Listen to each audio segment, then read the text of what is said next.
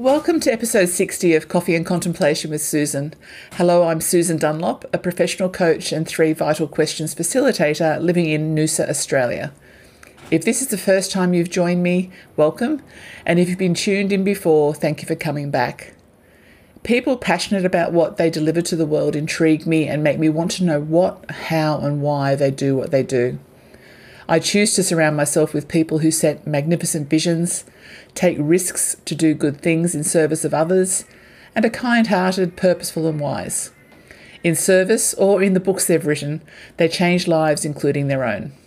Guests joining me on the Coffee and Contemplation podcast are invited to share their personal stories with vulnerability for the benefit of others and are people with either or both professional and experiential knowledge of the theme of each episode. Today's guest is one of the most enthusiastic, energized, ever creating, innovative, and kind people I've had the pleasure to get to know in COVID times. I met Marilee in 2021 through our work as Three Vital Questions facilitators with the Centre for the Empowerment Dynamic in the States.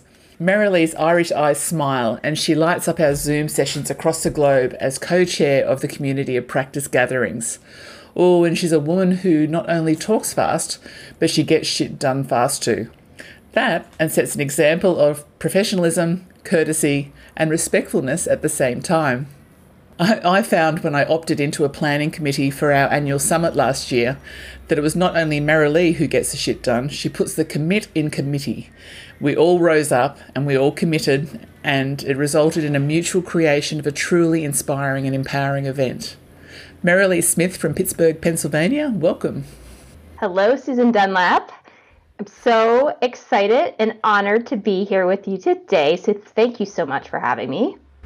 Yeah, I'm looking forward to having our chat. So, you and I have tried to do this before Christmas when I wasn't well, and then you had other commitments. So, you know, we're finally coming around, and that made you episode 60.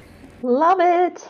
So I was thinking, Marilee, that we'll get the conversation flowing. If you're okay with this plan, I feel we need to begin with a talk about you and Mary Poppins.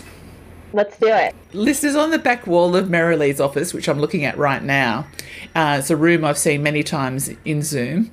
There's a painting of Mary Poppins, her umbrella up as she floats across the sky, and we're both not quite sure whether it's sunset or sunrise, and she's flying as her in silhouette. And alongside her, or shadowing her, there's a larger cloud shaped version of Mary Poppins. And I love it, but I've never asked Marilee yet why has she got that behind her. Anyone who has a picture of Mary Poppins, that obviously means something to her. So, uh, what is it that you appreciate about the Mary Poppins character, Marilee? Well, first of all, you know, I am a coach much like you, Susan, and so I'm deeply passionate about helping people really truly shine as their best selves. And so whenever I decided to put my happy space, my office together here, I really decided to decorate it with things and people that have inspired me throughout my journey, and Mary Poppins has certainly been one of them. You know, if we think about Mary Poppins and who she is, she's confident in who she is and in her abilities. She's very much the definition of a creator. So, as you and I both know with our three vital questions work, that that's just such an important role she trusts her intuition and flies to wherever she's needed most. She just goes where she's needed and she shows up and she's the perfect balance of a coach and a challenger.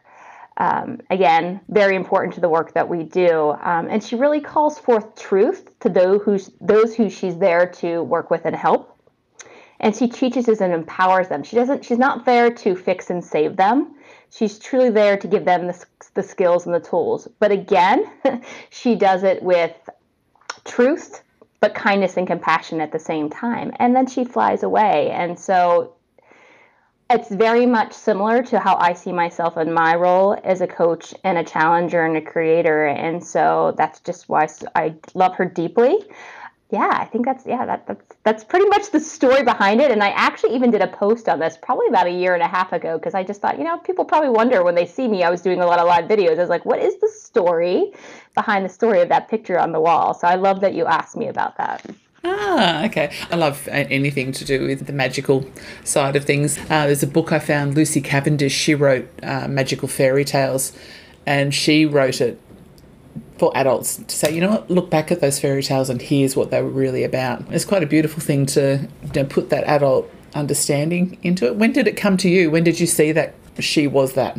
Um, I think as I, you know, I really realized that I had a passion for growing and developing developing people and helping people gosh probably about 25 years ago in my first people leader role and coincidentally that was actually at disney and i just knew that i wanted to be able to be like her i wanted to be able to become across raw and real and help shine the light and challenge people, but from a loving way. And so it just, I don't, I, I, am not even sure when that came through to me that she was just this person that I wanted to be. I actually, even when I worked with organizations, so I do individual coaching, but I also work with organizations. And several years ago, I thought, you know, it's almost like you work yourself out of a job. in some respect. Um, but there gets a point, and I remember I was working with this client, and I worked with them for oh, probably about three or four years and I taught them our three vital questions work, and they really embraced it. And it got to a point where I think they, I felt like they were leaning on me as a crutch. And I kind of looked at the CEO, CEO one day, and she looked at me, and I said, "You know what? I don't think you guys need me anymore."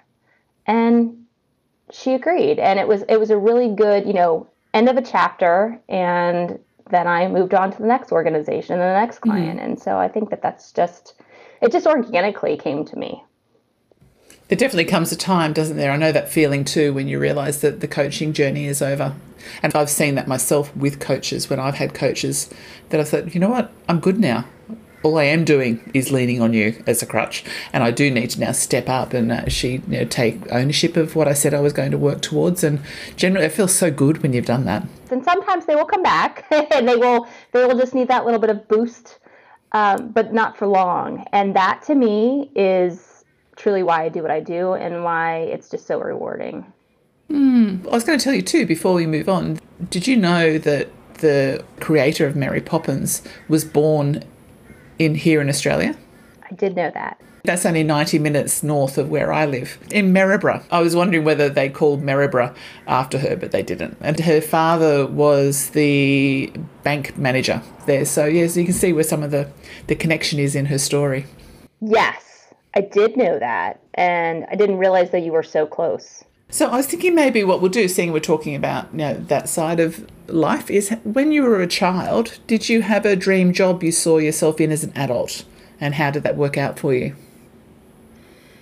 I did, and I'll keep with the theme here. Um, so the first time I actually went to Disney World was seven, and I think just probably with many many kids, like oh my gosh, I want to work there. But I truly, in my heart, just always knew that that was something that I wanted to do, that I wanted to work there. And and it was more of that even deeper vision and why for me, even at a young age, wanting to create happy experiences for people.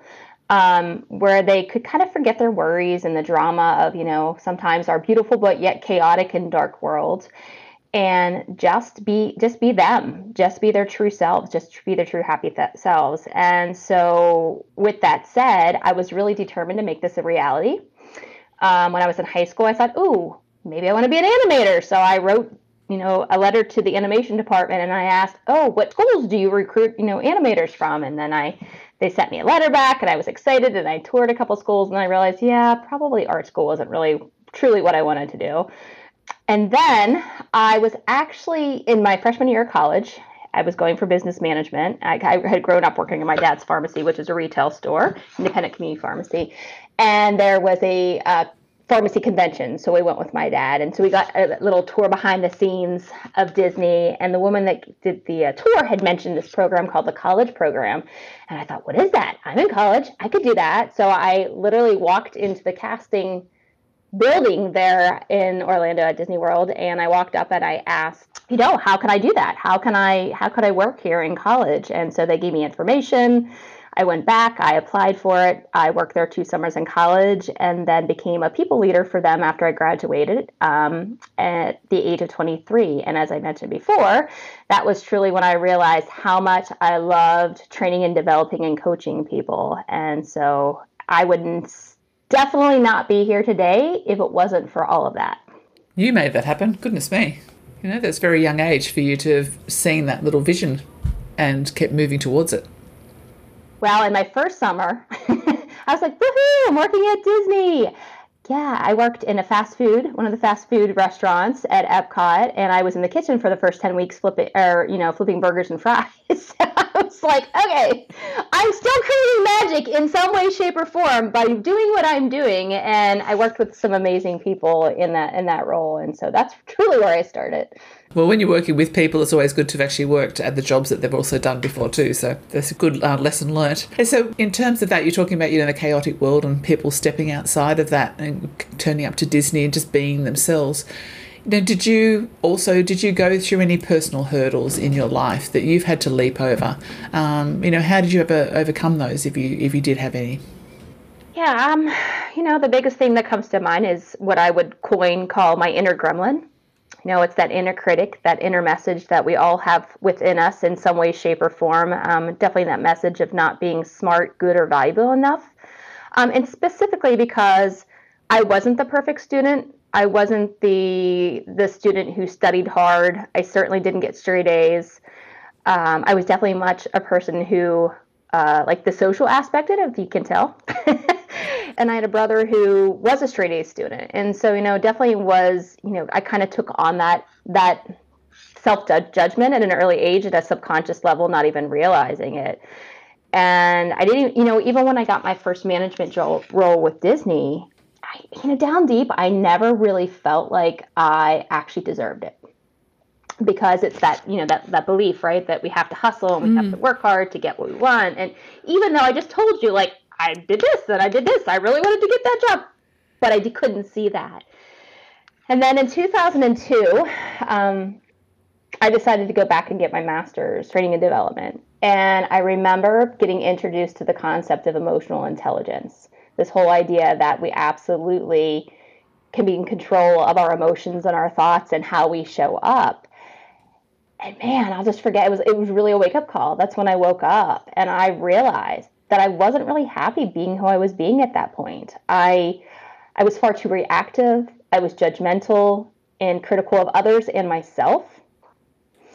And as a result of that, internally, again, subconscious, but it was bubbling to the surface, I realized how unhappy I was. And I was you know, I think when we're unhappy with ourselves, it just it just of course goes to the outside world, right? So it was impacting my daughter who was 2, it was impacting my marriage and certainly again my career because I had that, you know, self-doubt within me.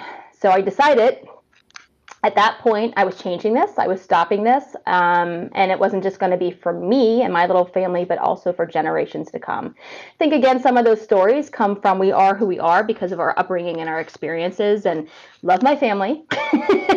um, but, you know, there definitely was some of that, you know, judgmental, you know, judging and criticizing a little bit of that going on. And I think that's why I took that on and I was parenting the way that I knew. And so, I decided to dive headfirst into this inner work and, and really become a student of emotional intelligence and understand what it was. And as a result of that, that's how I get introduced to our three vital questions work. And I really learned those tools that were going to help me truly be in control of my thoughts and my destiny and how I wanted to show up, not just for those I loved, but 100% myself. And I even worked with a coach. and then this again, this is why I I am where I am today too. That's interesting, isn't it? That you, you just kept on stepping forward, just that one step at a time. And, you know, like, even though it can be quite scary to embrace that part of you that was a, the part that you probably didn't like, but you, you found something and you did push through and you're making it happen the way you want it to be. Yeah, you know, and it, it, it, feels good to even say that out loud. I think we're our worst critic and we don't celebrate sometimes our journey and some of the things we actually have done from a brave and courageous standpoint. So instead of running from it, I, yeah, I guess I did kind of face it head on. mm. The words brave and courageous kept coming up as you were just sharing that before, thinking, oh, God, you know, it is so brave what you were just talking about. So congratulations for having that, probably the, the faith in yourself in the end to do that for yourself and for your future generations. It's lovely. Thank you. Uh, what's one piece of advice you'd give to someone starting out in a business like yours that, from what I've witnessed, is you daringly interweaving your gifts, your experience, and strengths and values? I've seen how you say for instance on linkedin you're, you're very honest and sincere in your posts and about sharing your bad days as much as you do your good so you come from a space of you're not floating along the surface of life what advice would you give to someone to, help them in that path i think first and foremost is just the awareness of all that you just said know that there's in what we've already been talking about that there are these beliefs and doubts and these things that are really you know, bubbling underneath the surface. And by the way, it's part of our human experience again. I think we all come along with it some way, shape, or form. But if we're not aware of that, it can really keep us stuck and, and drag us down.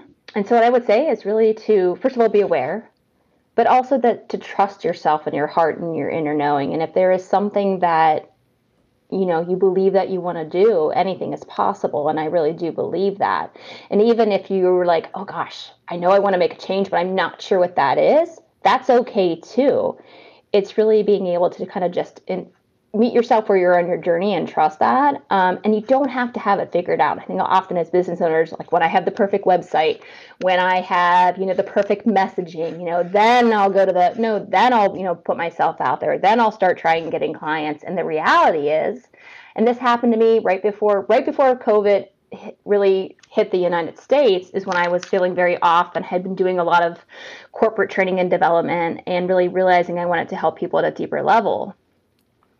And then COVID hit. Actually, I was one of the very fortunate pe- trainers to have some work because some, some of my clients went virtual. And I got confirmed work, and I remember crying, and I was like, oh my gosh, I don't want to do this anymore. And so I quit and I took a leap, and I had no clients. And I started a closed Facebook group, and I just started doing live videos, and I just started teaching what I knew. I had no idea like where that was going to go but I knew that I had to start somewhere. And what the cool thing about all of that is, is that that informs your next step. like you actually get clarity by just taking that leap of faith. Um, and again, just knowing that the imposter syndrome, the inner critic is always going to come up. But instead of trying to say, oh, I should know better, you know, and pushing it down, it's actually meeting it and embracing it and accepting it and listening to its messages. And yeah, you're going to make mistakes. Of course you are but know that that's nothing's lost with that because that's when we get to learn we get to adjust and that helps us move forward. It may sound much easier when i say that as i talk it um, but again that is why those tools that you and i know specific, specifically from our three vital questions are so powerful because they really do normalize our human experience and it allows us to really step into who we are and where we want to go with confidence with resilience feeling much lighter and calmer knowing that we don't have to have it all figured out. No. I was thinking the more we've been doing, as you said, like in the last few years since I've been involved with the empowerment dynamic and now doing the work of not just David Emerald, but you know, Donna Zajonc, that we're doing that work that's going that much more beyond what I first saw as the drama triangle and TED. That's all I saw. Obviously, there was a bit surface level of me as well, that even though I could see and understand it, now I'm seeing what they're really saying is that space of yeah, really dropping into it to be present with the uncomfortable stuff as well as the good stuff. So it's not just putting a band aid fix. It's it's beautiful work, isn't it?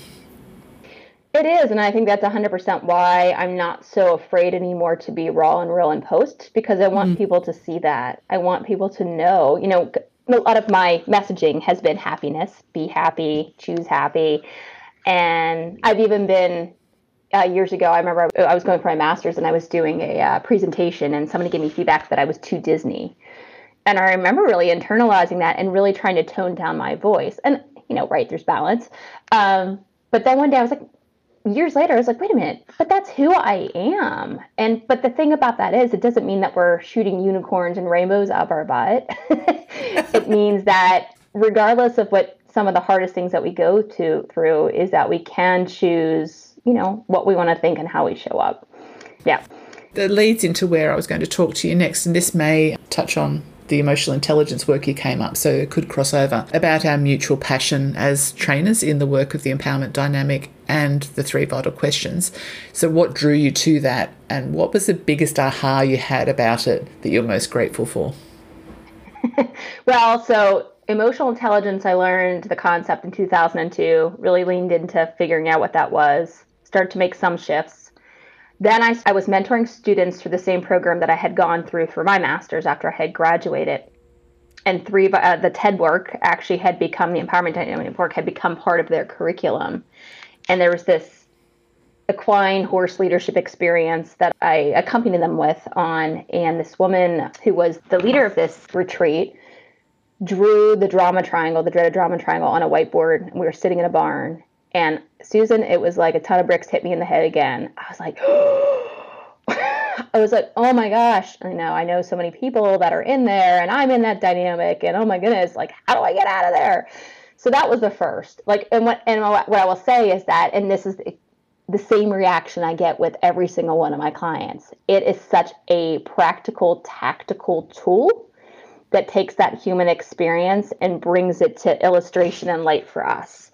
And it's it's an awareness building tool, right? And once you get that awareness, it's really hard, if ever, for you to go backwards.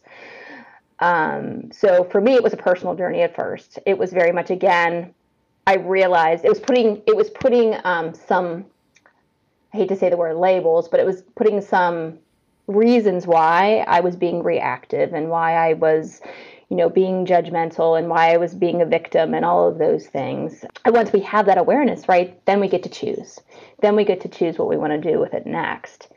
So I think, and when every time I teach it, it is, I will say that first and foremost, these are not our identities.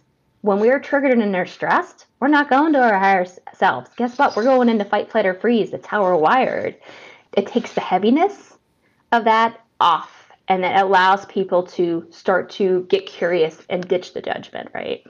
Yeah, there's some yeah amazing conversations that can come out of just the simplicity of the model, without going into the you know the other layers that we go into later on through the courses with them. But I remember that with the drama triangle, uh, and there was no alternative that I saw back when I first came across it. Uh, 16 years ago. But I remember when I first saw it, I thought, God, I know those roles.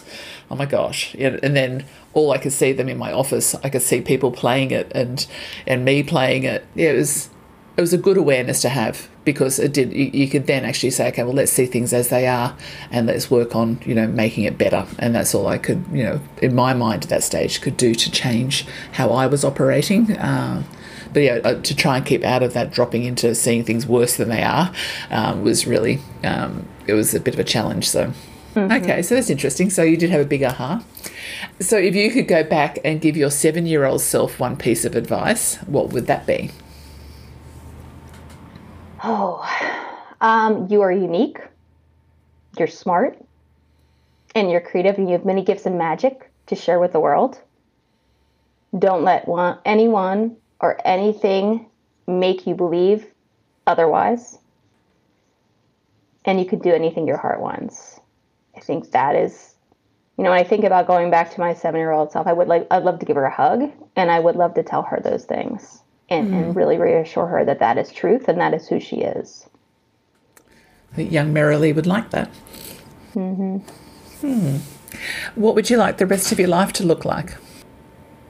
You know, really, Um, it's really about what it's right now. So, you know, as coaches, we have, you know, obviously you and I have our three vital questions and the empowerment dynamic work, but there are other tools that we learn along the journey as well. But all of these tools are really helping to raise the consciousness of people. So I'm very passionate about, especially more now than ever, we need it more than ever to raise the consciousness of our world. And so I just recently actually wrote my personal vision statement, and it was well, it is. As I expand my consciousness, I will teach as many people as I can the tools and the skills to be in control of their thoughts, emotions, energy, and actions so that they can live their best and happiest life while here on this earth.